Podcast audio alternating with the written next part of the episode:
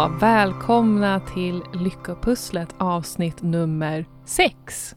Och veckans ämne är faktiskt också ett önskemål från en av våra lyssnare som eh, önskade lite råd kring hur man kan hantera och förhålla sig till det här med skamkänslor.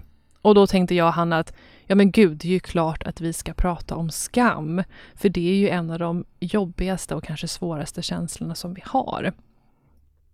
Ni vet den där skamsköljningen som känns i hela kroppen och som kan få oss att hamna i ett virrvarr av självkritik och ångest och oro och stress. Sådär 23.30 när man försöker sova så gör hjärnan påmind om, just det, det där som du sa 2009, det var jättepinsamt. Gud vad jag skäms. Eh, ni kanske känner igen det. Eller vad säger du Hanna, vad kan, vad kan det vara för något som gör att vi skäms? Precis, det kan ju vara i stort sett eh, vad som helst men det kan ju handla om att jag tänker att jag har blivit för full igår när jag var ute eller att jag pratade för mycket eller att jag sa någonting som andra kanske tolkade på ett sätt som jag inte menade. Eh, att jag misslyckas med någonting som jag hade sagt till andra att jag skulle göra eller klara av eller att jag blir påkommen med att eh, ljuga, även om det kanske var en, en vit lögn. Um, jag delade ju med mig av ett eget uh, exempel här på skam innan till dig mm. Tina, att uh, jag ju faktiskt inte har kunnat uh, lyssna på våra poddavsnitt ens, för jag fick en skamsköljning mm. när jag skulle göra ett försök. Mm. Um, så att det kan ju vara som sagt i stort sett vad som helst, men jag tänker att alla känner igen den där upplevelsen i kroppen. Eh, det är ju någonting som verkligen är så starkt och kan ta över helt om vi verkligen får en sån sköljning av skamkänslor. Mm. Så vi tänker ju i dagens avsnitt att vi som vanligt ska dyka ner i lite varför har vi ens den här väldigt jobbiga känslan? Varför dyker den upp? Um, men också hur vi kan förhålla oss till skamkänslan på ett kanske mer hjälpsamt sätt egentligen. Mm. Och som vanligt dela med oss av verktyg som ni kan testa, ni som lyssnar. Men om man börjar då med den här frågan, då, varför känner vi skam? Um, inom psykologin så kan man ju se skam som en, det är en social känsla. Alltså skam hjälper oss att navigera i våra sociala liv. Den ser till att vi följer gruppens normer och den hjälper oss att lägga märke till när vi kanske överträder vissa sociala koder. Ehm, jag vet inte om du som lyssnar varit med om det när man kanske var lite yngre, man satt med något kompisgäng, pratade lite för högt där på bussen in till stan till exempel och så börjar man se att personer runt omkring en tittar lite ogillande på en. Och så, så kanske man känner lite skam där att oj då, nu har vi nog stört andra på bussen, det här var inte riktigt okej. Okay. Och så sänker man rösterna till exempel. Så att varför vi överhuvudtaget känner skam har ju väldigt mycket att göra med att passa in i den här gruppen som vi tillhör. Och det här låter ju lite bekant, eller hur? Mm. Eh, nu hälsar vi på vår gamla vän grottmänniskan igen. För precis som vi nämnde i avsnitt tre, när vi pratade om jämförelser, så har det ju under hela mänsklighetens historia varit otroligt viktigt att tillhöra en grupp. Um, och när vi pratade om jämförelser så berättade vi lite kort funktionen med att jämföra sig med andra. Att det handlar väldigt mycket om att se till att man liksom passar in i gruppen, att man inte blir bortstött. Så. Och känslan av skam har lite samma funktion. Om vi känner skam i en situation så signalerar det att vi har brutit mot gruppens normer och att vi behöver sluta med det här beteendet som vi gör, eh, som har väckt gruppens ogillande. Och det finns ju där för att om vi inte förändrar våra beteenden så riskerar vi kanske att bli uteslutna eller avvisade ur gruppen. Och det vill vi absolut inte. Särskilt inte grottmänniskan. På den tiden, eh, då var det ju lika med liksom död i princip. Så det här är en programmering som finns kvar väldigt starkt.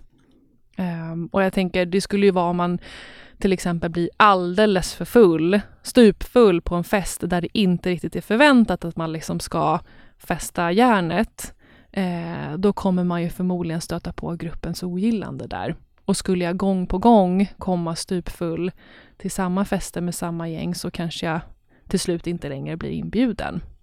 För då har jag brutit lite mot gruppens normer så att säga. Mm. Så att mycket av, av känslan skam har att göra med gruppen, men den, den triggas ju inte bara igång när vi har att göra med andra grupper, eller hur Hanna? Nej, precis. För även om det är det som är eh, grunden till skam, varför vi har den känslan, så kan ju skamkänslor såklart triggas när jag är helt själv också. Um, och då kan det ju vara för att jag inte lever upp till mina egna förväntningar och de normer jag har satt upp för mig själv. Alltså att jag till exempel då har eh, en tanke kring att ja, men jag vill vara en bra vän. Um, och sen missar jag att gratta en kompis när den fyller år. Då kan jag ju skämmas mycket över det för att jag inte har levt upp till min standard. Det finns ju ingen lag som säger att man måste gratta en vän, så det är ju inte så att jag har brutit mot en regel på det sättet. Men för mig kan det ju kännas som att jag har misslyckats att nå upp till den standarden som jag har satt. Um, så att det har ju liksom både med gruppen att göra, men också vad jag har för egna uh, förväntningar på mig själv. Och att jag då kanske upplever att jag bryter mot uh, mina egna uh, uppsatta ja, men regler. Ehm, och när man pratar om skam så ser man ju också ofta ett mönster av att liksom dra sig undan när man känner den här känslan. Mm. Det ingår ju liksom i skamkänslans konstruktion att eh, jag skäms även för den. Eh, det är ju till exempel inte så många som i lunchrummet så där berättar högt om eh, vad man skäms över och vad man tycker att man har gjort dåligt. Utan det där vill vi gärna hålla lite för oss själva, hålla lite hemligt. Och det förstärker ju i sig skamkänslan, för då beter jag ju mig som om det här är någonting att skämmas för. Eh, om jag till exempel har varit på den där ehm, festen och tyckte att jag blev för full, jag kanske inte ens eh, blev det, men jag har en känsla av det. Eh, då kanske jag inte berättar det dagen efter, att oj, oj, oj, jag är rädd för det här, utan det vill jag liksom gömma. Ehm, och eftersom att skammen då i sig är förknippad med mycket skam så pratar man inom en del av psykologin ibland då om att man behöver försöka få bort lite av skammen från skammen så att man gör känslan lite mer uthärdlig. Mm. Um, och då pratar man om att skam liksom har som tre paradoxer. Mm, ja, spännande. Ja. Eh, det låter kanske lite mer komplicerat än vad det är, men det handlar helt enkelt om att, man ser skam som att den innehåller delar som egentligen lite går emot varandra. Eh, så man tänker då att en del av skam, det är att skammen ju känns som att jag har gjort någonting fel. När det ju egentligen kanske bara är en känsla. Alltså skam är ju inte alltid förknippat med att jag har gjort någonting som jag behöver skämmas över. Så egentligen så kan det ju ibland vara en känsla som andra känslor. Någonting som jag har och någonting som kan få finnas. Men att känslan i sig säger det som att det här är sanning. Och En annan sån paradox då som man pratar om, det är ju att skam kan kännas som en isolerande känsla, när det egentligen är en universell känsla. Mm. Och då tänker man det som att ja, men skam får ju mig att känna mig ensam som den enda, någonting som jag behöver dra mig undan eh, för när jag känner. När det egentligen är en allmänmänsklig känsla. Någonting som jag delar med andra just här och nu. Alltså när jag får en skamsköljning så har någon annan det samtidigt. Någonstans i världen så är det ju många som har det. Så det kan kännas som att jag är ensam på min lilla skamö, men det är någonting som är universellt. Och sen också att man ser det som en paradox i att skam känns väldigt så permanent, övergripande, total. Alltså när man tänker på någonting man skäms över, då är det ju som att det känns som att ja, nu är det klappat och klart. Eh, jag gjorde fel och det här är inpräntat i mig för alltid och definierar allt om mig som person, typ. När det ju egentligen är en övergående känsla som beskriver en liten del av mig eller av mina beteenden. Det kanske inte är då någonting som är en total sanning och definierar hela mig, utan det är att jag gjorde någonting som inte blev helt bra. Och poängen då med att jag rabblar upp de här sakerna, det är ju för att synliggöra att det är liksom inte så enkelt som man kan tro med skam, att skam är stark känsla av att jag har gjort fel och då är det så. Utan att det finns många delar i skammen. Och att jag då kan bli lite bättre kanske på att se det som en mänsklig känsla. Som på ett sätt är oskyldig. Den dyker upp för att jag vill bli älskad och accepterad och omtyckt. Så om man kan ha den inramningen på skam, att det är en mänsklig känsla som jag känner för att jag vill bli accepterad och omtyckt och det känns som att den är total och övergripande men den är övergående och en liten del av mig. Då kan det bli lite mer uthärdligt, även om det såklart inte tar bort det jobbiga i skammen. Men det är ett väldigt intressant och hjälpsamt förhållningssätt, tänker jag. För ja. skammen är ju liksom lite lömsk på det sättet att den kan, ja, den kan dyka upp även när det inte är befogat alla gånger. Men sen finns det ju faktiskt tillfällen när eh, vi kanske har gjort någonting fel på riktigt. Alltså det handlar inte bara om att jag eh, har tankar på att jag kanske pratade lite för mycket på den här middagen till exempel. Utan det kanske faktiskt är någon, att jag har gjort någonting fel. Jag kanske betedde mig elakt mot min vän igår, till exempel.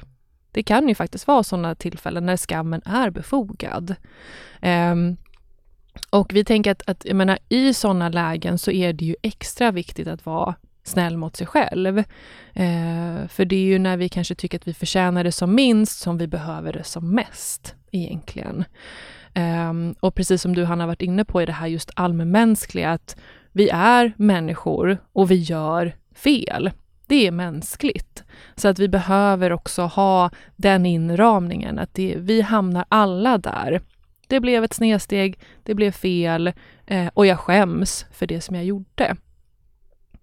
Eh, och där behöver jag då hjälpa mig själv att kunna ta hand om den här skamkänslan. Eh, kanske se om jag kan minska lite intensiteten och vi kommer ju gå in på det när vi pratar om verktyg. Hur kan jag liksom göra mer konkret?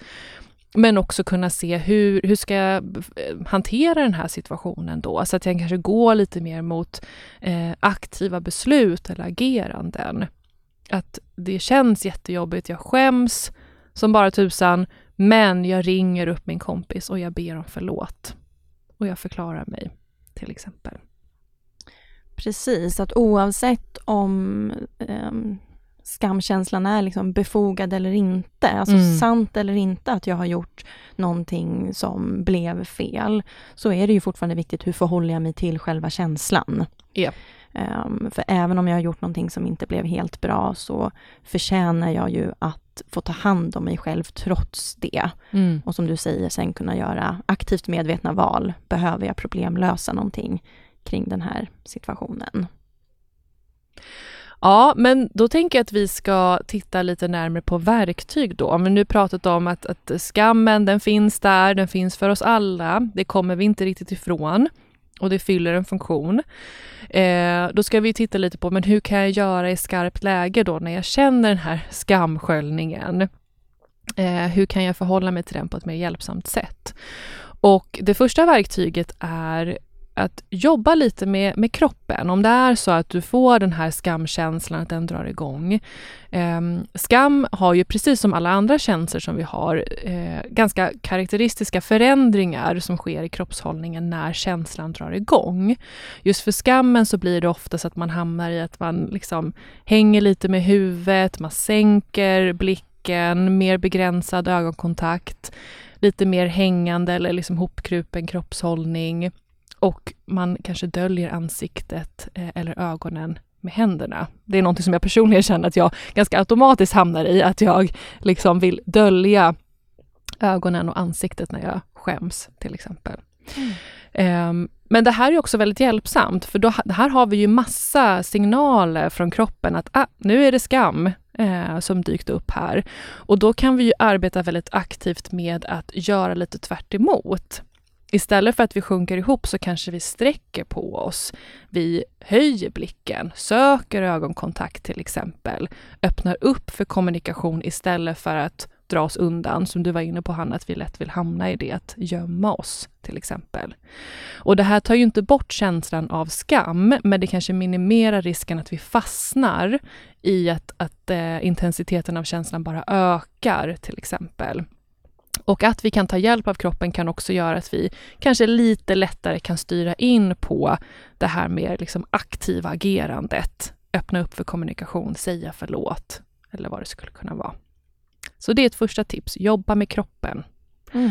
Men vad finns det för mer verktyg kring att bemöta skammen då, Hanna? Ja, ett sätt är att öva på att möta skammen med eh, självmedkänsla. Alltså att ta hand om den här jättejobbiga känslan med lite mer vänlighet, tröst och omsorg, lite mer förståelse. Snarare än att fastna i tankarna kring skammen.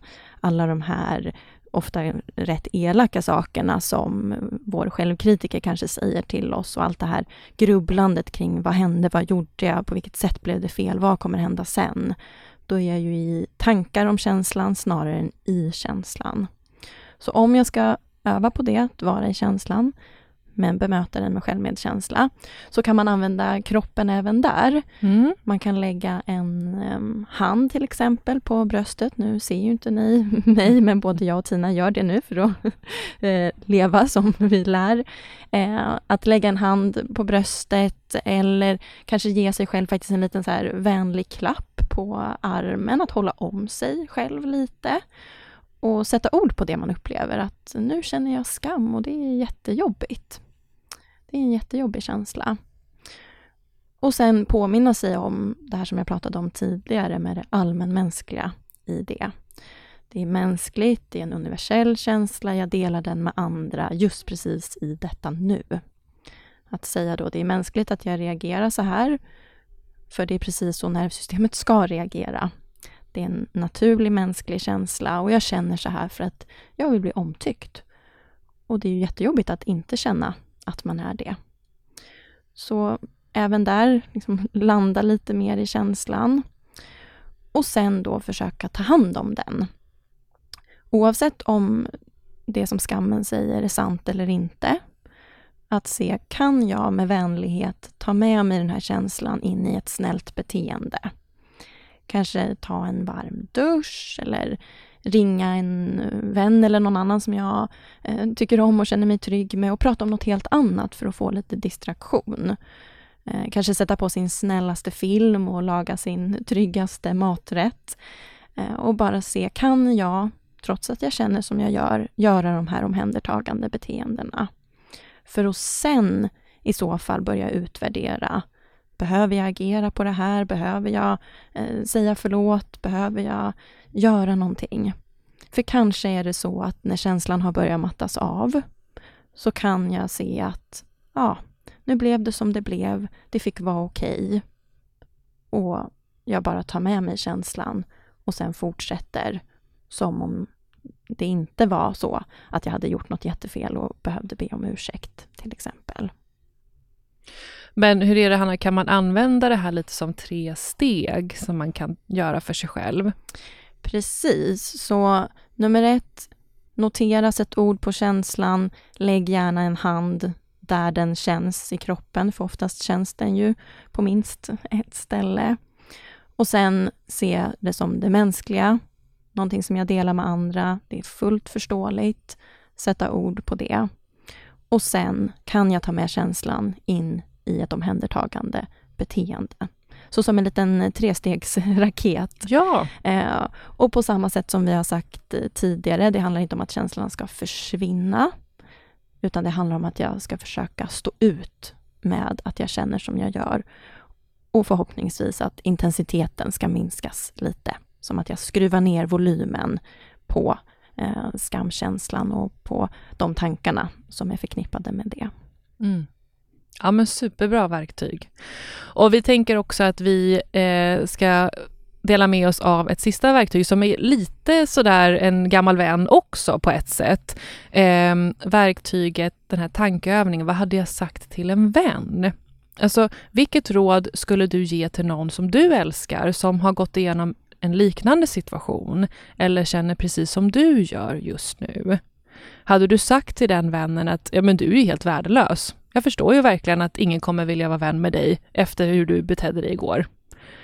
Förmodligen inte, eh, utan du hade ju kanske försökt vara stöttande och förstående mot den här vännen, kanske uppmuntrat mot mer liksom aktivt agerande, att ringa upp den här kompisen, be om ursäkt, eh, men kanske också funnits där för din vän att eh, se hur kan vi ta hand om oss själva och vara snäll mot oss själva just nu. Så att det här är också, som vi varit inne på tidigare, ett väldigt fint verktyg i att eh, som sagt skifta perspektiv och det kanske kan också hjälpa oss att gå emot den här impulsen att dra oss undan eller gömma oss eh, och istället försöka gå mot att reparera den här skadan som har skett. Mm. Precis, och att ha med sig det där förhållningssättet, vad hade jag sagt till en vän, är ju också hjälpsamt just för att se är det här en situation som jag ens behöver reparera skada kring? Mm. Eh, eller är det en situation som om den hade hänt en vän, hade jag inte tyckt att det kanske var en jättestor sak. Jag hade kanske inte tyckt att min vän hade gjort någonting som den egentligen hade behövt skämmas för. Ja, precis. Så det är ett sätt att få lite perspektiv för att kunna särskilja. Vad säger egentligen den här skamkänslan mig? Är det så att jag har gjort någonting som har blivit fel? Eller är det mer en känsla, ett antagande, tankar om att det har varit på ett visst sätt. Så som lite vägledning där. Mm. Och man kan ju också då tänka att om en vän eh, hade gjort någonting som inte blev bra, som gick emot liksom ens moraliska kompass, så kanske jag fortfarande inte hade sparkat på den som ligger. Det kan ju ingå i ens moraliska kompass att eh, också vara förstående och förlåtande och att vara snäll mot den som behöver det. Om det är någon som visar ånger, som har dåligt samvete, då kanske jag som vän då skulle ha varit uppmuntrande, stöttande, även om jag inte helt höll med om det där enskilda beteendet. Mm. Ja, Bra, då tänker jag att vi som vanligt bara ska stanna till lite vid liksom vanliga hinder eller fällor som man kan hamna i när man ska jobba med de här verktygen eller förhållningssättet till just skamkänslan. Eh, och det första hindret som man kan stöta på, det är ju att man råkar hamna ganska djupt nere i den här liksom, det här självkritiska ältandet som du, Hanna, tagit upp och att skamkänslan därmed då växer och växer och växer och blir ganska stor. Och då kan det vara ganska svårt, eller svårare i varje fall, att använda de här verktygen som eh, vi har delat med oss av det är ganska lätt hänt att det går fort i den här liksom nedåtgående spiralen. Um, så att där vill vi ju påminna om att det man kan försöka göra då är att, att försöka notera tecken på skam så tidigt som möjligt. Där har vi ju till exempel kroppens signaler som en utmärkt guide för just det. Att nu är det skam som är på gång till exempel. Och att då försöka ta till mer kanske omhändertagande eller snälla beteenden. Och där kommer, tänker jag, verktyg nummer två in eh, som ett, en, ett bra eh, steg som man kan ta eh, därefter. Precis, och det kan ju vara ett sätt just att minska risken för att jag går från att tänka att oj då, det där blev inte så bra, till att jag råkar hamna i eh, en djup grop av att jag är värdelös för att skammen hinner få så mycket fäste.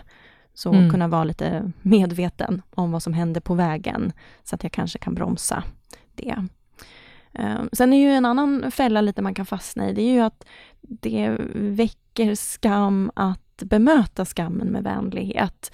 Eftersom att jag där och då i stunden förmodligen kommer känna att ja, men jag har ju någonting att skämmas över.